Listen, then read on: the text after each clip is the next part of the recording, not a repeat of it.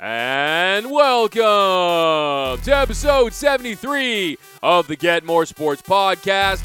My name is Doug McCain. Thanks for rocking with us once again. On today's episode, are Jason Garrett's days in Dallas done if he doesn't win tomorrow against the Bills? And I got the new name that's rumored to replace him in Dallas. Lamar Jackson becomes the fastest player in Madden history, and Duke suffers one of the biggest upset losses in college basketball history. All that much more here on episode 73 of the Get More Sports podcast. Don't forget to subscribe, rate, and review the podcast wherever you get your podcast these days. And then head to YouTube and give me all your takes right down below in the comments section. Last episode, I asked, is LaMelo Ball a number one pick in the NBA draft? And I got a great response from it's Kanoa said, hey, he's still 17. He's still figuring it out. He's still maturing his game. This kid is good, brother. I agree with you. I got Melo as the number one pick. But we've got lots to get into. Jam packed show for you guys today. So let's get right into it. It's showtime. Are you ready? What it do, baby? Baby, baby. Let's get it on. And we're going to start with the Dallas Cowboys. I'm going to give you the two head coaches that Jerry Jones is reportedly targeting to replace Jason Garrett in Big D. Tomorrow is Thanksgiving. Well, Jason Garrett should be thankful that he has a job for now. He's got to keep that office very clean because he might be asked to move out. He might get those walking papers as early as tomorrow. There's some rumors that he could get fired if the Cowboys lose to the Bills on Thanksgiving. Well, here's Jerry Jones talking about his head coach. No one in this country has earned the right to say, I'm a Jason Garrett man more than me. I am his man. And we want the very same thing, and that's for our players to play at their very best. And we want his staff to coach at their very best. The bottom line is we get graded. I'm in business. I don't have to win the Super Bowl in business every year. I can come in sixth and have a hell of a year. But in this business, you've got to come in first. You've got to come in first. And so fundamentally, you've asked for something that's a very narrow window to begin with. I want Jason to get it done. Oh, come on, Jerry. Don't give me that. We know if you're not first, you're last. Ricky Bobby's dad taught us that. Don't listen to these people, Ricky. You're a winner. You've got the gift. Always remember if you ain't first, you're last. If you ain't first, you're last. And yes, if you're not first, you're last, especially if you're the Dallas Cowboys, especially if you're a franchise that has four playoff wins in the last 25 years. Four playoff wins despite having all the resources in the world, despite having loaded roster after loaded roster, talent on talent, and you're sitting at 6 and 5, 0 and 4 against playoff teams. And really, you're just lucky that the Philadelphia Eagles have their whole entire offense injured because, look, they're probably going to win the NFC East. But everyone's saying that if they lose tomorrow, Jerry Jones should fire Jason Garrett. And I'm telling you that they should not fire Jason Garrett tomorrow because if they do, they're going to have Kris Richard as the interim head coach. And if you do that, this team has the talent to rally around him, win some playoff games, and then you're going to have the entire locker room lobbying to make him the next head coach of the Cowboys. So that's what's going to happen because look, if you're a player and they change coaches, you're more likely to have less roster turnover if you keep that interim coach because you get a new coach, he wants his own guys, he wants to shake things up, and if you do that, the Dallas Cowboys won't be able to get Urban Meyer. And the report came out this morning that the Vegas odds makers now have Urban Meyer as the favorite to be the next head coach of the Dallas Cowboys at 3 to 1, and then apparently Jerry Jones is also interested in Josh McDaniels. So he has Urban Meyer and Josh McDaniels as his head candidates to replace Jason Garrett in Dallas. And I want you to hear Urban Meyer talking about the Cowboys job. one. You know, that's the New York Yankees. That's the Dallas Cowboys. That's the one. Great city. You know, got Dak Prescott. You got Zeke Elliott. You got loaded team. You know, and, and I can't speak for him. Obviously, I hate to even speculate because I don't know him. That's really not fair. But to me, that's the one job in professional football. You kind of say, I got to go do that. Sure, absolutely. Okay. Yeah, absolutely. That one. And then Bleacher Report NFL insider Mike Freeman wrote there's increasing belief that Jones will part ways with head coach Jason Garrett if the Cowboys don't win the Super Bowl this season. and that his two preferred choices would be Meyer or Josh McDaniels. Meyer would be a Jones kind of hire. He's a high profile, known as a football savant, and to Jones, he'd bring instant credibility to the job.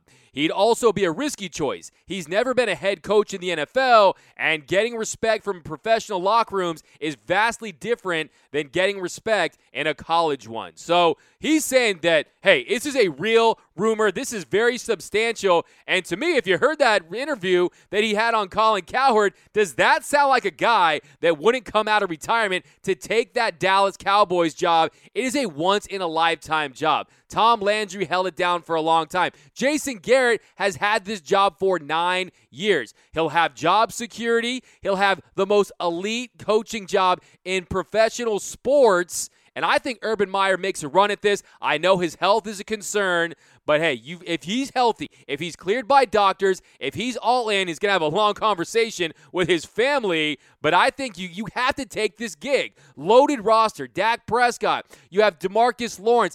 Ezekiel Elliott. They won a national championship together at Ohio State. I think it's a perfect fit. I think the Dallas Cowboys should definitely go after Urban Meyer, make it happen, Jerry Jones. He always says, Jerry Jones always says, hey, my hands aren't known to get cramps when I'm writing checks. And that's him saying he'll empty that bank account, he'll back up the Brinks truck for Urban Meyer, and I think that they get this done. And that's why I say you don't fire Jason Garrett right now because you let him play out this season out of respect. They're not going to win the Super Bowl, so you do this and you lay that foundation. You negotiate with Urban Meyer, you court him until it's over. You bring him in next year, and he's the next coach of the Dallas Cowboys.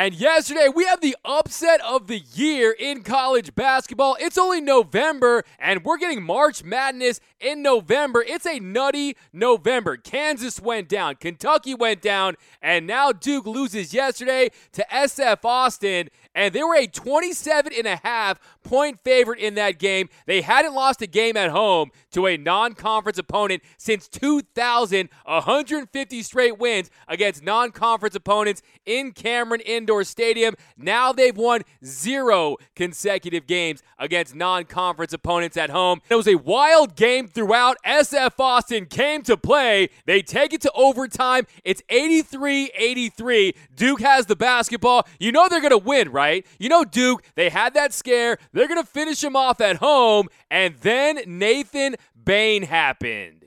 Secure it. Loose. Kensmil's got it. They've got a timeout. They don't use it. Bain! Yes! The Lumberjacks have done it! The Lumberjacks apparently have done it. They'll look a little longer, but this is going to be the biggest win in program history. Now the officials are going. Last night, Nathan was the bane of the Blue Devils' existence. And what I love about the play was one, you got that tenacious defense to cause that turnover. And two, it's a race against time to get that layup up. Most players would have shot a desperate heave, a floater. He shoots that layup, and they get the win. Here's the Lumberjacks hero right after the game. Man, it's just, I'm trying real hard not to get emotional. You know, my family lost a whole lot this year.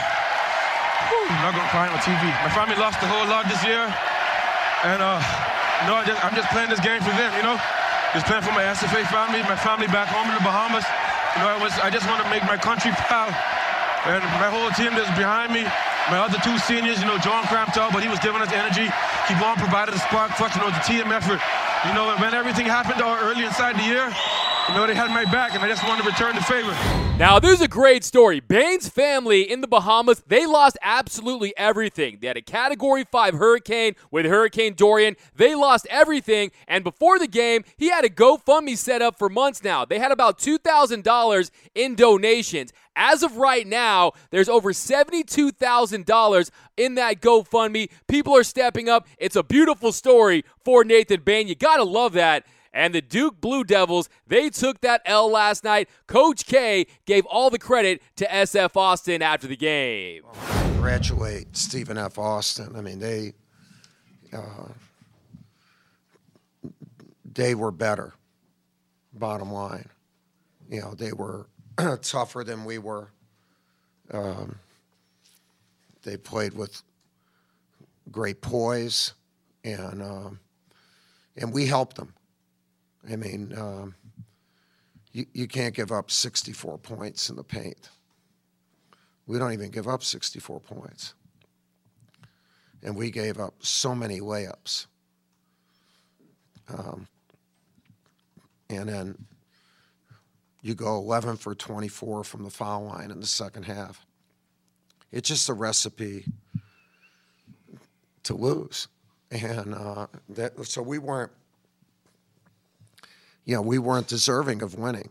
That team was deserving of winning, and they won. So give Coach K credit. He steps up, he takes that L. And I'm just saying, John Wooden is not losing to a 27 and a half point underdog at home as the number one team in the country. So let's put this whole best coach of all time debate to rest.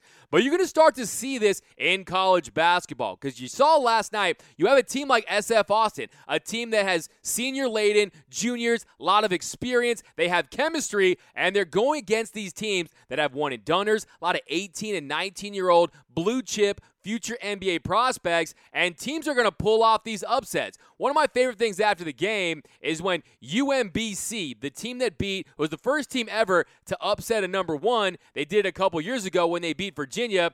They tweet them SFA MBB. You up? SFA basketball responds, just hanging out. What about you? Hashtag raise the axe. Hashtag Axum. And then Evansville basketball chimed in. Remember, they upset Duke a couple years ago. It says, asterisk, Evansville has entered the chat. Oh, hey guys, what's up? So I love it. It was a crazy night in college basketball. One of the biggest upsets you're ever going to see. The last time that Duke lost at home to a non conference team 19 years ago, the starting lineup for Duke, had Jay Williams, Chris Carrawell, Nate James, Shane Battier, and Carlos Boozer. So it's been a minute, but Duke goes down. I still think they're going to have a great season. And by the way, what was Coach K drawing? I don't know if you saw that picture, but he was scribbling something. I don't know what that was. It looked like he was drawing a turkey for Thanksgiving or drawing a banana. I have no idea. Maybe it was a play called the Rorschach, but that play obviously did not get it done, but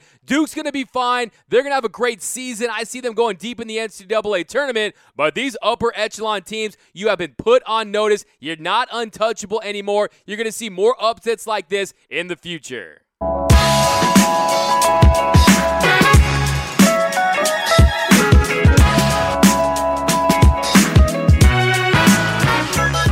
And next, the NBA and the National Basketball Players Association are considering sweeping changes to the format of the NBA season beginning in the 2021 and 2022 season. According to a story by ESPN's Adrian Wojnarowski and Zach Lowe, the changes would include a 30 team in season tournament that occurs in late November into mid December, a postseason play in format, and a reseeding of the four conference finals. Here's Adrian Wojnarowski talking about the changes that could come as soon as 2021. I think there's a chance all three are going to happen, right? There's three significant things. There's the in-season tournament, all 30 teams.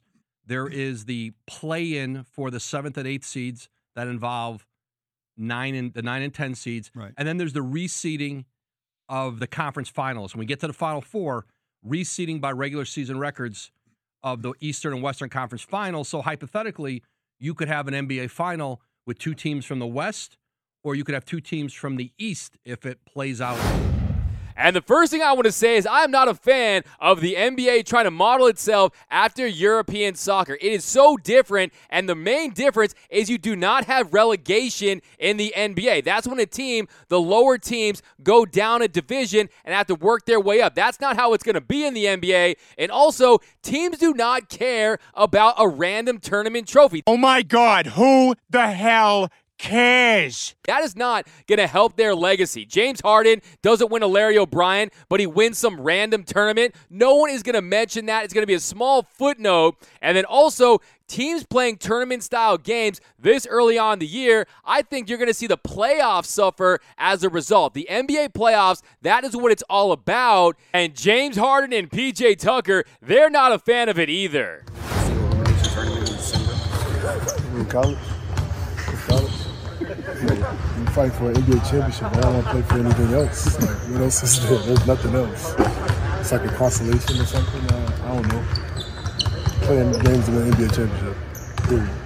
And so let's break down some of these changes one by one. The first one going from 82 games to 78 games. Really? Four games? Is that going to really make a difference? Because look, when the NBA suffers, it's when Steph Curry's out, it's when Kevin Durant's out, it's when you have season ending injuries. And because no one wants to tune in, people do not tune into NBA games for the name on the front of the jersey. They tune in for the name on the back of the jersey. And I think that teams, if they want to reduce the schedule, I think teams should play no more than three games per week. I want to see teams playing on Monday, Thursday, and Saturday, or Tuesday, Friday, and Sunday. I want to see three games per week. And yes, that's going to reduce that regular season, and records are probably not going to get broken because you're going to have less games, less time to accumulate those stats. But the most important thing is you have fresh, healthy players that aren't incurring season ending injuries because that is what hurts the league. And then what you do is you start this season mid November, and then the big Christmas Day games,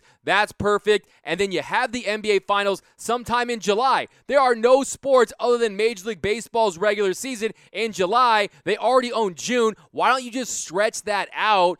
and it'll be perfect for the NBA. I'm telling you, that is how you save the regular season. And then if you look at the second item here, they reseed the four conference finalists. I'm fine with that. Reseeding, all that's going to do is help the best teams play later. So that's okay. I'm fine with that. And then a 30 team in season tournament. Like I said, I couldn't be any more against this. I think it is so unnecessary. Teams don't want an NIT tournament championship in the NBA. It's not going to do anything for their legacies.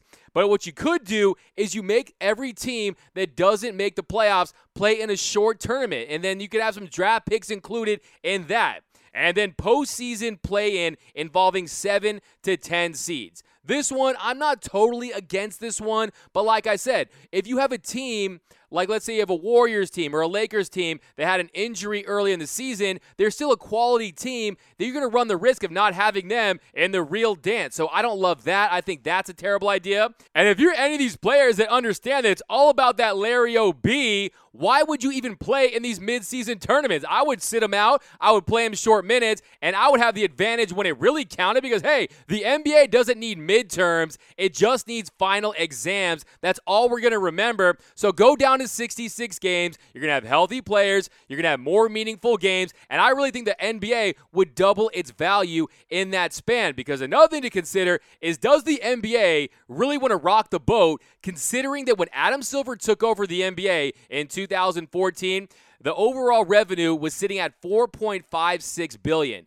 Last year, it was 8.01 billion. It's doubled under Adam Silver. If you look at the average NBA franchise, they're worth 1.9 billion. That's up 13% in just one year. So they don't need drastic changes. These are drastic changes. It just needs some minor tweaks, and it's all about keeping those players healthy, ending back to backs. This midseason tournament nonsense. I hope that James Harden and PJ Tucker is just the beginning of players that are saying, hey, I'm not, this is not college. If you want to watch a college basketball tournament, you have those options the NIT, the NCAA tournament. But this is the NBA, and we're not doing it. The only problem I think the NBA really has is teams that are tanking, teams that are purposely losing to get high draft picks. And I think the way you solve that, there could be a tournament in there somewhere. There could be a single elimination tournament that takes place there because I want to see that happen. I think that the players should get a week to two weeks off after the regular season before the playoffs. And then that's when you have a tournament for all the teams not in the playoffs. And then that's how you determine who gets the top draft picks. Another thing they need to change in the NBA, and this really is the biggest thing in my opinion, is you make it 1 through 16. No more conferences. 1 through 16, and then that's how you do it. That's how it has to be done 1 through 16. Hey, I hear you jokesters out there saying, hey, of course James Harden wouldn't like more playoffs, but hey, this is not the change that the NBA needs. We're going to talk about this in much more detail in the following weeks, but hey, first thing the NBA needs to do if they really want to make a change, they need to bring back round ball rock. Basketball, gimme, gimme, gimme the ball because I'm gonna dunk it! Ba ba ba ba ba basketball. Gimme, gimme, gimme the ball because I'm gonna dunk it. Ba ba ba ba ba basketball. Gimme, gimme, gimme the ball because I'm gonna dunk it. And before we wrap here today, I want to hit you with the Get More Sports fact of the day. What was the biggest upset in sports history? It was the 1980 Miracle on Ice. The U.S. men's hockey team, they defeated the Soviet Union to take home gold at the 1980 Winter Olympics. That was the biggest upset of all time. But that's going to do it for episode 73 of the Get More Sports podcast. Don't forget to subscribe, rate, and review the podcast wherever you get your podcast these days. Have a happy Thanksgiving. I got the Bears, Bills, and Saints. But that is going to do it. See you guys Friday, and I'm out.